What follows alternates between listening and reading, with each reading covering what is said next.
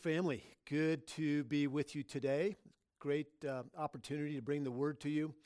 We're in James chapter 1, verses uh, 19 through 25. We're going to leave verses 26 and 27 for next week. And I've titled today's sermon, Who Are You Following? And maybe a subset would be, Who are you listening to? Back in the day, I did a stock market radio update on a daily basis. Actually, it was twice a day. And I would oftentimes listen to Keith Wyman from KOA Radio before I did my update. And I would garner everything that he said. And then I would basically repeat what he said because I trusted him uh, to have the correct information. And I guess I was too lazy to do my own research. If you read Pension World magazine back in the 90s, you might have read an article that was authored by Daniel J. Hardy, first vice president with Smith Barney. What you didn't know is that I didn't write a word of that. I had hired a ghostwriter to do my articles for me. Here's the point the people that listened to me and read my stuff believed and acted upon my advice not knowing fully whether I was reliable, uh, whether I was a, a reliable source of truth. And I was, praise be to God, but they didn't know that and they believed me anyways. The question that I have for you today is who are you listening to? Who are you following and why? How do you know that they're reliable? Do they motivate you towards righteous living and loving your neighbor? Do you find yourselves angrier as a result of their theory or their opinions that they're dishing out? Let me ask you another question. I know that's going to cut right to the heart. Are you spurring Christian friends towards righteous living and loving their neighbor as a result of what you're sharing with them on social media? Or are you doing the opposite?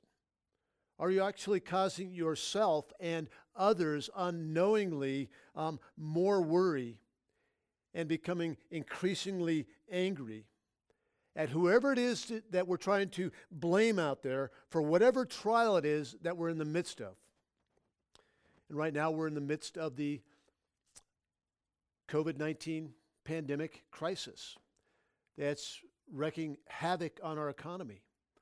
And there are so many people out there that seems to, uh, that we want to give blame to.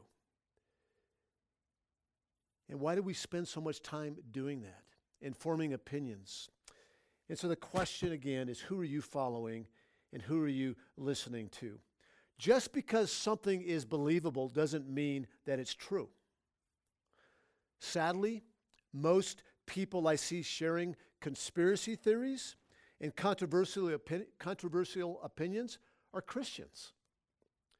Many times there are people that I know love Jesus.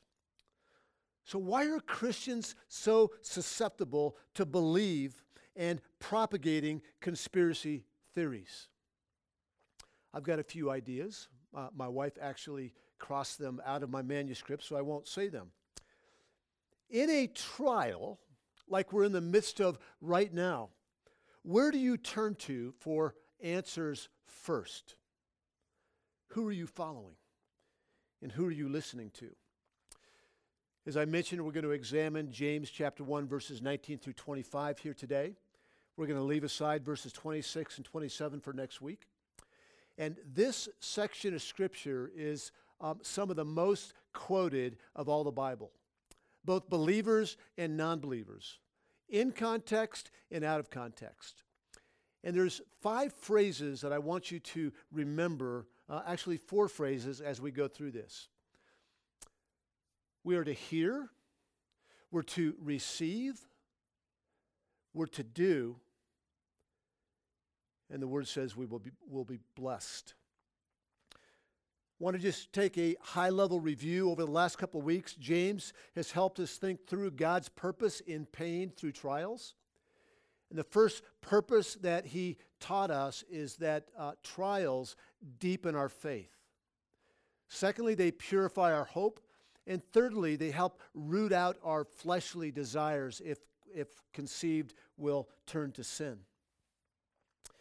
Last week we saw that we are tempted to sin when our fleshly desires are left unchecked and unplucked.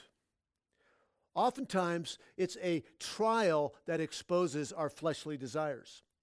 So, James's encouragement to you and I is to know ourselves and to know our fleshly desires. And secondly, to know our God who never changes or never shifts, that his love is constant today and tomorrow. We left off last week in verse 18 where James reminded Christians that we have been born again and that we are the Lord's prized possessions. The Christian's response to the new birth is always obedience to God's commands. You see, we are accepted and loved because of God's grace, and therefore we obey. Every other religion out there says obey so that you can be accepted, except Christianity, that we're accepted and we're loved. Therefore, we obey. So, James has some practical commands for you and I today to put off that which leads to unrighteous anger and to humbly receive and obey his word that brings blessing.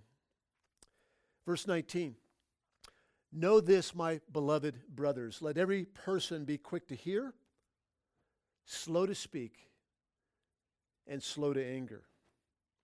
In this life, in trials of various kinds, know this, my beloved brothers and sisters. Let every person, who? Let every person, and he's speaking to Christians, let every Christian, let everyone that has been born again, let everyone who's been saved by grace alone through faith alone be quick to hear, slow to speak, and slow to anger. In this little verse, it's an understatement, but this little verse has massive implications for the way that we relate with one another. The first imperative be quick to hear. When James encourages us to be quick to hear, he means listening, to listen with a desire to understand the other person. We don't do well with that in our culture. We all want to be heard and all you got to do is glance at social media. There's no dialogue going on there, there's no discussion. It's simply putting forth um, opinions and theories. And might I say that many of those opinions and theories are uninformed. Charlie Brown, the cartoon character, had a teacher who taught him with words. And Charlie Brown, the only thing that he heard from his teacher was wah, wah, wah, wah, wah. And I think that's what we hear at times from other people. That we, because we are, um, we are seeking to be understood more than we're seeking to understand. In my relationship with my closest neighbors, my wife, my adult children, my co pastors, I think even people in my community group, um, I find myself with these close neighbors sometimes more interested in being heard by them than I am um, wanting to hear them. And when I'm not hearing well, it's because I'm quick to speak. It's, I'm making sure that by golly, they understand me in my particular viewpoint. That's when I'm in my flesh. James, of course, knows this and gives the next imperative be slow to speak. In other words, he's telling us to be hesitant to voice your opinion before listening to others first. When we're so busy trying to get our point across while not listening to our neighbor, we inevitably end up getting angry and frustrated. I know I do at times. So James gives the third imperative in a row be slow to anger. I fear that too many of us hear this, and immediately the place we go is we try to go, to, we try to justify our anger, our so-called righteous anger. And I want to encourage you today.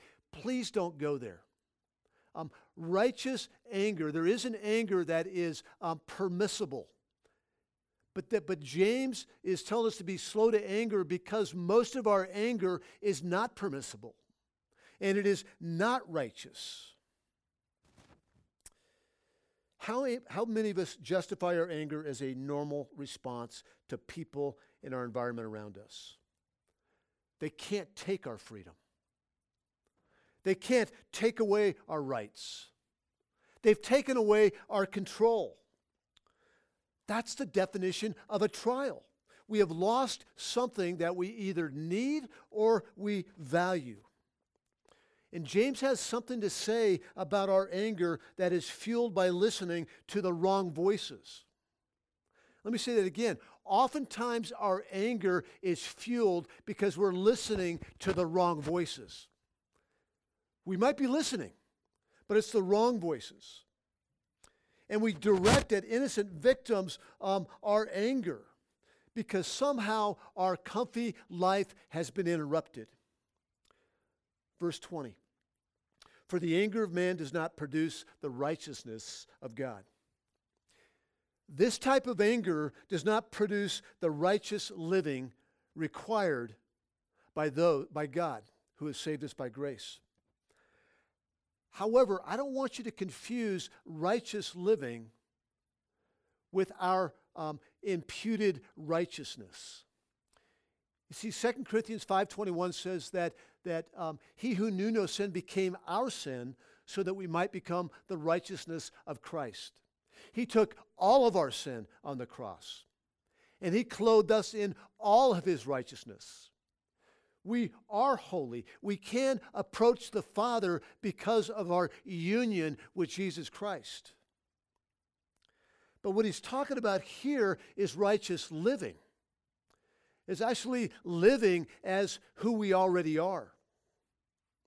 The anger that James is referring to is an annoyance provoked by what is perceived as unfair treatment. Think about most of the times that you've been angry. It's because you've got some type of perception that you've been treated unfairly by somebody else. Man's natural character is to lash out and blame someone else for our loss. I know it is for me. I want somebody to blame. And when we find that someone else, whether we're correct or not, we want to expose them. We want to punish them. We, sometimes we even want to get even with them. Somehow it feels better for us when there is a villain who we can point to and put the blame on. Ecclesiastes 7 9 says this it says, Be not, be not quick in your spirit to become angry, for anger lodges in the heart of fools. Have you ever had something lodged in your throat? That feels like it stays there for hours. And what, what the, the preacher in Ecclesiastes 7 is saying is that when we're angry, when particularly unrighteous anger, it gets lodged in our heart. It begets more anger.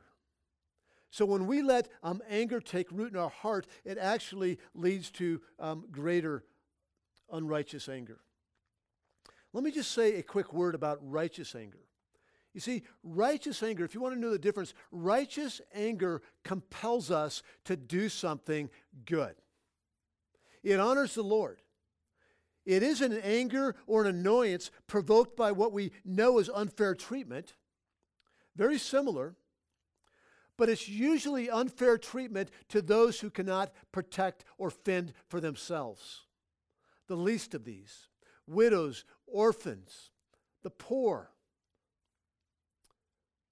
the handicapped. It's an anger that is motivated by love. It's an anger that has a goal to reconcile, to heal, to correct, to align, to restore. It's an anger that actually compelled God to come and save his people. Angry at sin and evil that separated us from him. Angry at the enemy, the strong man, as Mark calls it, that had possession of us. This love motivated anger compelled him to go and to become flesh and to live the perfect life, to die the sacrificial death, and to rise victoriously again from the dead. Anger is not the righteous response, nor does it produce the life that we're called to. You know, I had an aha moment in community group the other night. One of my friends had mentioned that he established a discipline for helping him not get angry when he arrives home after a long day. He'd pull the car over a couple minutes before he gets home, and he would prepare himself to love his kids and to love his wife well. He prepared himself to think of his uh, family as more important than himself. And then he said this he says, I can be pretty patient and slow to speak and slow to anger through short seasons of trials. I appreciated that honesty. But he said, at some point, I'm just done with it and I want the trial to be over. Some of us, and I can relate with that, some of us can muscle through trials for the short term. And then it's kind of like Popeye, where we says, you know what, I can only stand so much and I can't stand no more. And I get angry. And we, we, we muscle through it. We create these disciplines by memorizing verses like 19 and 20. It's a good discipline. Memorizing a verse that says, Know this, my beloved brothers, let every person be quick to hear, slow to speak, slow to anger. For the anger of man does not produce the righteousness of God. Some of us can develop disciplines that help us to shut up, to listen well, and not be angry. But the problem with discipline alone is that when a trial lingers and we keep just mowing over the weeds of our fleshly desires, hoping that they go away and they don't, at some point that trial will reveal our fleshly desires and when conceived will lead to sin. So the longer the trial, the less weeding we do, our self discipline will only take us so far. So, James gives some practical suggestions on how to weed these desires out that conceive sin and produce anger. Verse 21 Therefore, put away all filthiness and rampant wickedness, and receive with meekness the implanted word which is able to save your souls. Therefore, since man's anger does not produce the righteousness the living God desires for his children, he says, put away or put off that which does not produce this type of living in this type of living thought, word, and deed. Put away all filthiness, literally dirty clothes, moral filth. Take it off, he says. He says, put away rampant wickedness. That's unconstrained malice. That's, that's wanting to, to blame somebody, to get even with them, to expose them, to see them punished. He says, identify the moral filth and the rampant wickedness and take them off. Uproot them, kill them, destroy them over and over again. This is not a one time event. This is a daily, hourly, weekly, monthly, yearly, lifetime endeavor for the Christian. It's not enough to just to put off all filthiness and rampant wickedness. We can only muscle that up for so long. He goes on to say, he says, receive with meekness the implanted word, which is able to save your souls. There's always two sides to righteous living. It's the discipline of putting off sin and wickedness that you once walked in, but it's also to embrace the implanted word. This means to heed its instruction, to allow it to change you, to submit to it as your authority. Receiving it means that it's our go to. It's not our last, it's our first go to. And it's our last go to no matter what the circumstances are. It's the place where we go first and last to, uh, to, to hear it and to be slow to speak. In verse 18, it says that the word, the word brought us life. And we're to receive that same word with meekness or humility. And by receiving it with meekness, we're, what it means is we're allowing it, we're inviting it to, uh, to read us, to inform us, to guide us, to deepen our faith, to purify our hope, and to convict us of sin. We have been saved by hearing the gospel, and we will grow in righteous living the more time we spend in the Word. Anything, anything that is planted, anything good that is planted, produces good fruit. Anything that's good and planted will produce good fruit.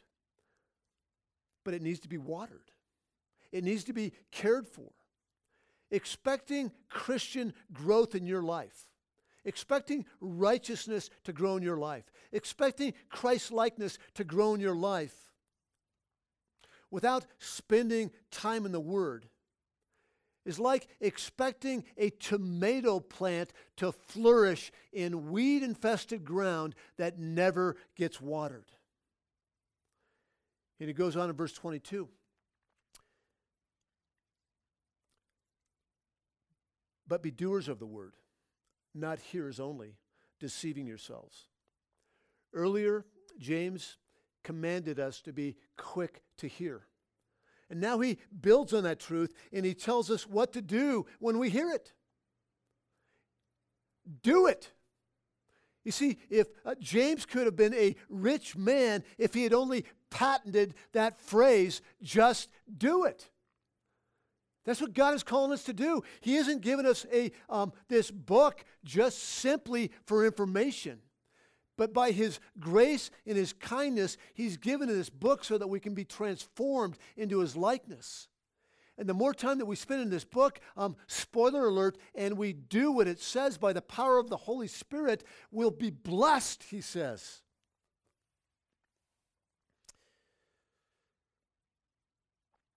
Yes. At a minimum, hearing is good.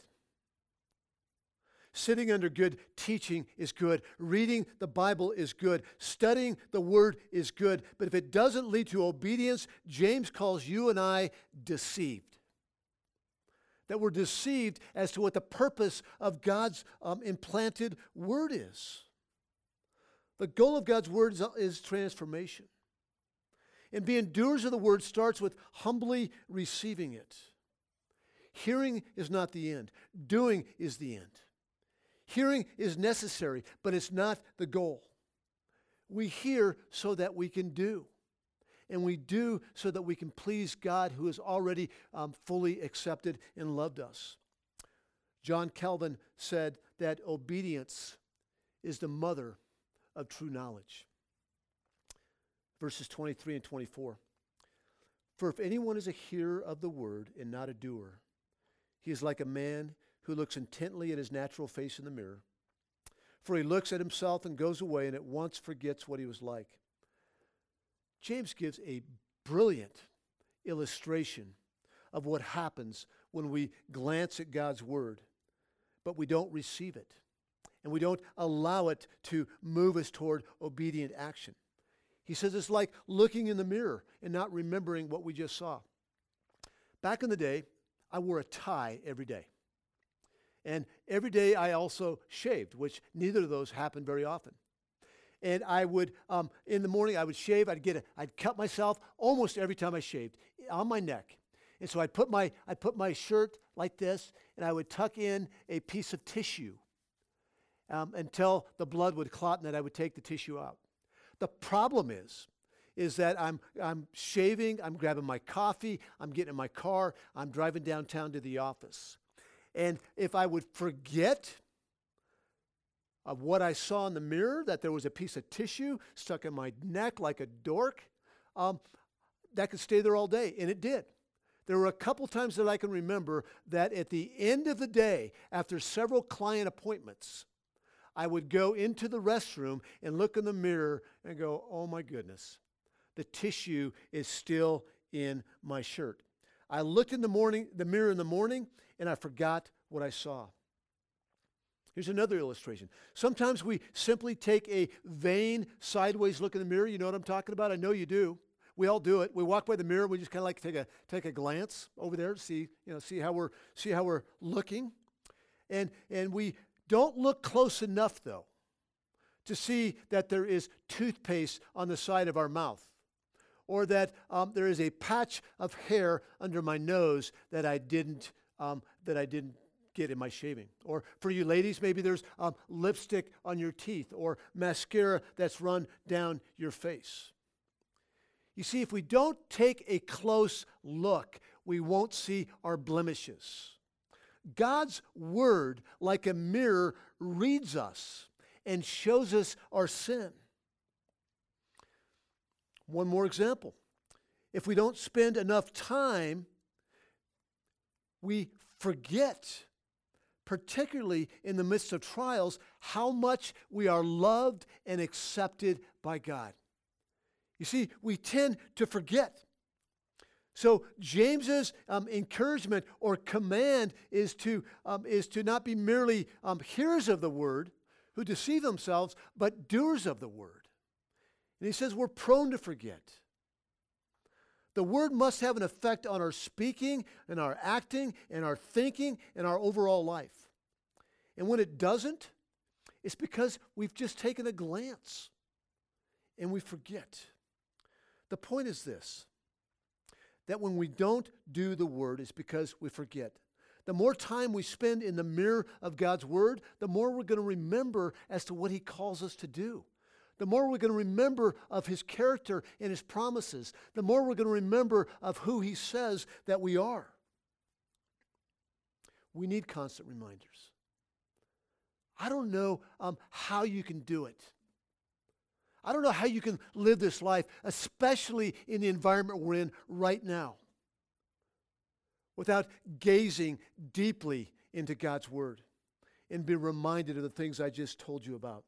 Listen to um, Deuteronomy, what the Lord is telling um, his people, whom he had just delivered from Egypt and gave his commands to. He says, You shall therefore lay up these words of mine in your heart and in your soul, in your, in your bowels and you shall bind them as a sign on your hand, and they shall be as frontlets between your eyes, and you shall teach them to your children, talking to them when you are sitting in your house, and when you're walking by the way, and when you lie down, and when you rise, you shall write them on the doorposts of your house and on your gates. He says, plaster it everywhere because you're prone to forget. And then verse 25, he says, But, but the one who looks into the perfect law, the law of liberty and perseveres, being no hearer who forgets, but a doer who acts. He will be blessed in his doing. He says, but the one who looks into the perfect law, the law of liberty. What looking into means to stoop low. It's the same word that is used by John and Luke to describe both Peter and Mary when the stone was rolled away and they stooped down to examine to see if Jesus was there. I picture a little boy with a magnifying glass getting an up close look at something he wants to get acquainted with. Maybe a bug, maybe a flower. But the one who looks into the perfect law, who intently stoops low to examine, to get acquainted with the living God in his living word. He looks into the perfect law, the law of liberty. And the perfect law is the same word of truth by which Christians were born again in verse 18. And it's the same word that we're encouraged to receive with humility in verse 21.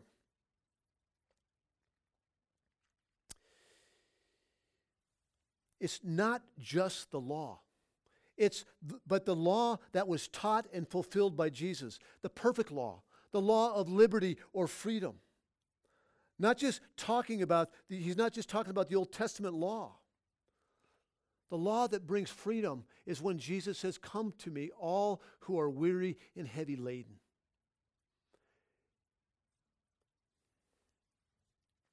Paul describes it as this in verse 13 and 14 For you were called to freedom, brothers.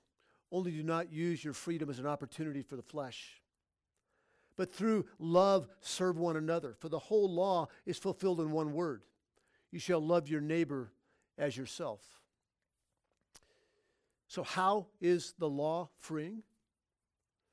In our Western culture, we seem to think that freedom is the absence of restriction. Further, we think that there's blessing in freedom. I guess at some level uh, that's correct.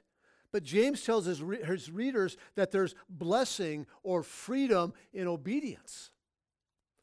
You think of Adam and Eve in the garden, they, were, they could eat of any tree in the garden except for the one. He's given, he's given us so much to enjoy. And when we perse- persevere in doing what God's word instructs, he says there will be blessing. When it's the first place, when his word is the first place and the last place we go for answers, and we seek to understand how he wants us to respond to any situation, it brings blessing. You see, it's when we do it our way, as the song goes. It's when we're quick to speak and slow to listen. That's when we have a lack of blessing. It's when we, we become quick to anger. So today, in, I don't know, week seven of this pandemic crisis, I want to encourage you to be quick to hear. What is God saying to you through His Word in this time? How does He want you to respond? Be slow to speak. You know, James has a ton to say about prayer, speaking to God in chapters 4 and 5. Right now, what he has for us is he has us, he's encouraging us to go to the Word and listen. Be slow to anger. Jesus is on his throne, and he is working out his good will and purpose in your life and in my life in this country, in this town, in this world right now. We may not agree with it, but He will work His good will and pleasure out. In this season, He wants to deepen your faith in Him. He wants to deepen your trust in Him for all the answers that you need, while at the same time remembering that the secret things belong to the Lord. We can stop speculating. We don't know the time or the seasons that he's returning. We don't need to try to figure out a conspiracy theory as to why this why we have this pandemic crisis. One of them might prove to be true. But what I know is this that he's on his throne and he's sovereign and he's good and he's loving and he's purifying our hope and he's deepening our faith. He's, ex- he's exposing the fleshly desires that when conceived bear sin. He is the ultimate source of wisdom and knowledge. He is the only news source worthy of trusting in. In fact, all other news sources are fake news, and they create anger and worry. So, brothers and sisters, today, whatever your habits and disciplines have been, turn to His Word. Turn off all other channels, or at least turn them down. Look intently to, into his living and active word and be reminded of who he is and who he says that you are and what his sure promises are. When we do God, things God's way rather than our own, there's blessing. An otherworldly, crazy, genuine happiness that is, is found in the reality that there's freedom in doing things God's way and trusting in Him completely. So I want to leave you with these final four words hear, receive, obey, and be blessed. Not in a Joel Osteen kind of blessing, but in the happiness that's found in not only hearing God's word, but doing what he asks. Would you pray with me? Father, thank you for um, your living, active, and abiding word.